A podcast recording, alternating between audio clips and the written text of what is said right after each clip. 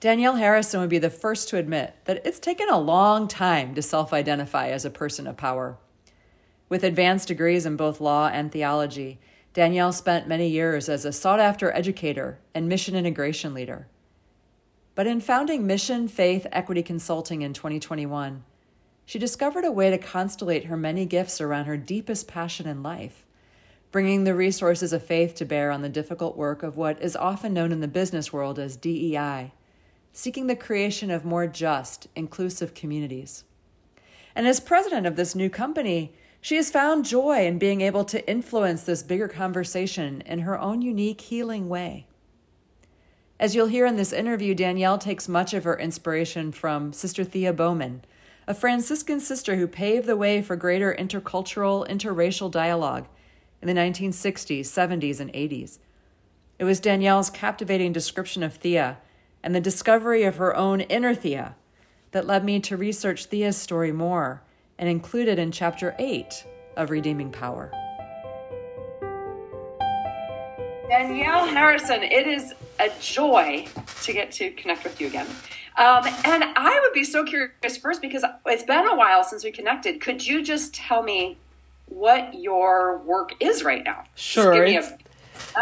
yeah, I work part time at Cor Jesu Academy as their mission and charism director or leader, helping uh, the schools laity understand the charism of the of the of the sisters, so that as as the sisters' numbers diminish, the charism will still be kept alive. Uh, so I think that's a really important work right now. I think we see that across the board. I do that part time. Then uh, something that I started, I thought it would just be one school or two, has now become a kind of full fledged mission, faith, equity consulting.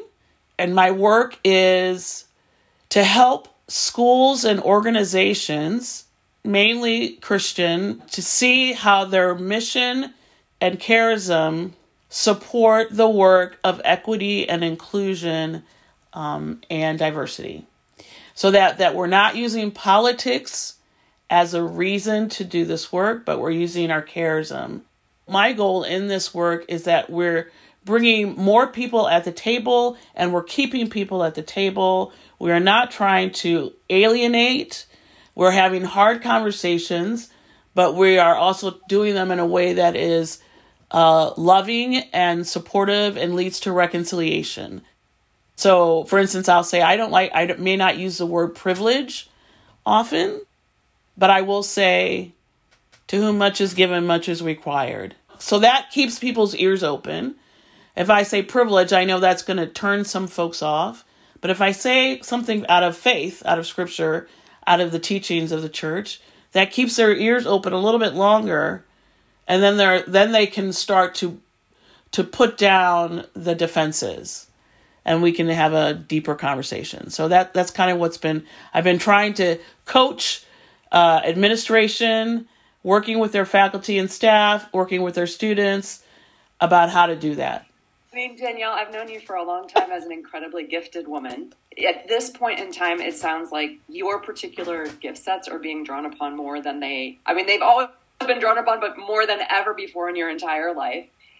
And you're finding yourself, it's taken us a long time even to schedule a time to be able to talk with each other because you, you are so in demand. People do want to hear your voice. They want to hear what you have to say and the witness of your life experience. I wonder what this season of life has been like for you as you feel like maybe you're coming into your own voice or, you know, finding finding a role well, like Frederick Buechner says, where your own great interests meet the world's yes. deep, deep need. It's interesting because I am 57, so I think, wow, this is really late for all this to be happening right now. But then I look back and I see that everything, there is no coincidence, right? So, my first kind of career, um, learning how to deal with religious communities, right? So, working with the Jesuits, that that was important. Uh, my second career of working with schools and and feeling like I'm hopping from school to school, it might look like, but in reality, what it was doing was giving me a sense of understanding the culture of school so that I could do this particular work. And I, I do feel like I am hitting my stride right now. Like it's, it is energizing. It is, I say it's effortless. It doesn't mean that it's not challenging, but it's effortless. It, it just, when you're in that, it energizes you. And I'm a strong introvert, but this energizes me in a way uh, that lets me know that my life has meaning. you know, it's all things work together for good. I can see now how all of it is working together. So that's that's really such a gift. And and so now I'm learning to trust myself in the way that I the, the way that I enter into these conversations. Um, you know, before I would always compare myself to, well, I need to study this more, or I need to look this way, or I need to act. And now I just kind of, I, I, I just kind of say, this is how it works for me. The Holy Spirit and I do this kind of thing, and and I know it scares some people sometimes when they like ask me to come in and they're like, "Well, what are you to do?" And I say, "Well, you know, we'll we'll figure it out." And it's taken me a long time to say thank you and not say, oh, everybody can do it, everybody's gifted. Um, it's really taken me a long time to understand true humility. Uh, so, and the whole thing about power and influence, and for a long time, I didn't want to accept it. I just said, I don't have it. Everybody has it. Don't look at me like that. And so, this season has helped me realize true humility is um, uh, accepting the gift that I am, that God has made me, and to use those gifts for God's glory, but not to deny the gifts. Uh, and not to feel guilty about the gifts. That that's the other thing that I think I have because I have people saying, "Well, God, I mean, you know, you just got everything. Like you sing, you play the piano, you, you know, you talk, you write, you do this, you do that, and you listen to people, and you you've got a good, you know, you're an empath, and I mean, what is it that you can't do?" And I before I'd say, oh, stop, stop, stop. And now I just say thank you. And to whom much is given, much is required. So I want to use it in the best of my, the best way to build the kingdom. So if I call you now, if I say to you, Danielle, I see you as a person of power, or I see you as a person of influence, how does that land on your ear at this moment in time? Um, you know, there's a there's a little bit of a jerk, but it's not completely. Usually, I would have been like, "Oh, Ann, you are so wrong," Like, come on, Ann. You know, you're the one. Like, I would immediately try to put it back on you. Now I I say yes. I say yes. Uh, probably more influence than power, although people are intimidated by me and I don't know why. I don't I don't want to be intimidating, but I know that the way that I move in the world isn't probably typical. So I move in vulnerability. I move in authenticity. That scares a lot of people because that means I'm asking you to be vulnerable and authentic and so that that's just the way I've always lived, I feel. A lot of folks don't always live that way. Uh, so I think that intimidates people. I don't mean to be, you know, I think I'm so nice. So for me, power is a harder word for me to deal with, although I know I have it. Uh, influence, I think, is pretty clear. I can see it when I'm when I'm helping someone understand something, and then I can I can see I can see that, and then they come up. You know, folks will come up afterwards and say, "Oh my gosh, you've you've changed my life," which is hard. What what is it about it? What is it about it that makes you nervous? Like when you say it's hard. To whom much is given, much is required. Uh, and I I see these these people who are that God resides in them. And always my I might start crying. Always my focus is that God loves you and desires to be in relationship with you and you need to know that.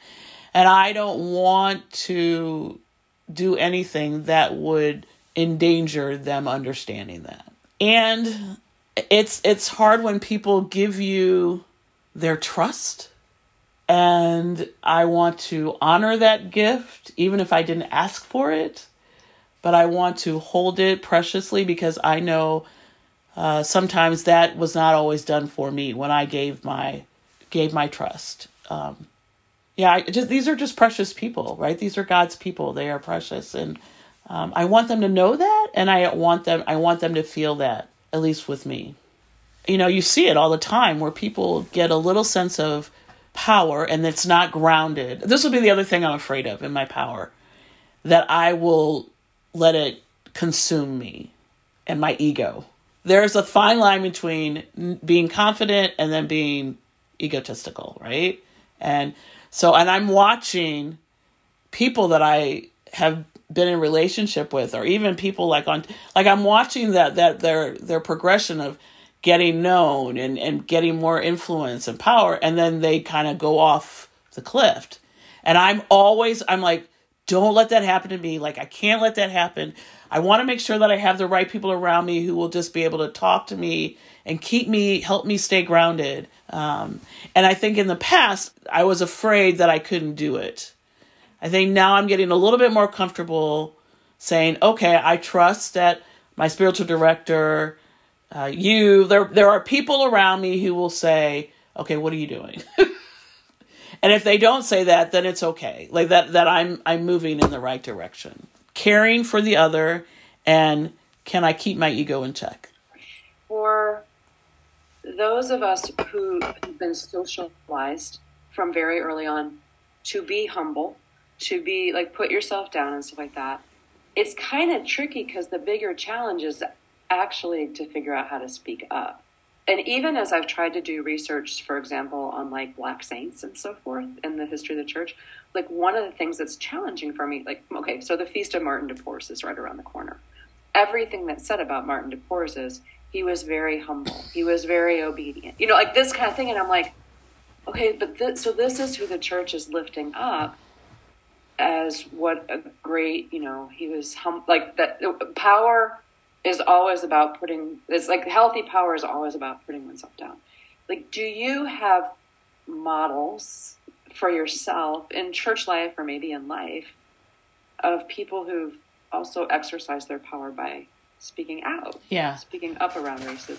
So my uh, go-to saint is, or well, soon to be Thea Bowman, um, and I've had many people who knew her well. Like I knew her, I didn't know her very well, but I knew I knew her and we had spoken. But people who know her, who knew her very well, have said to me, "You carry her spirit.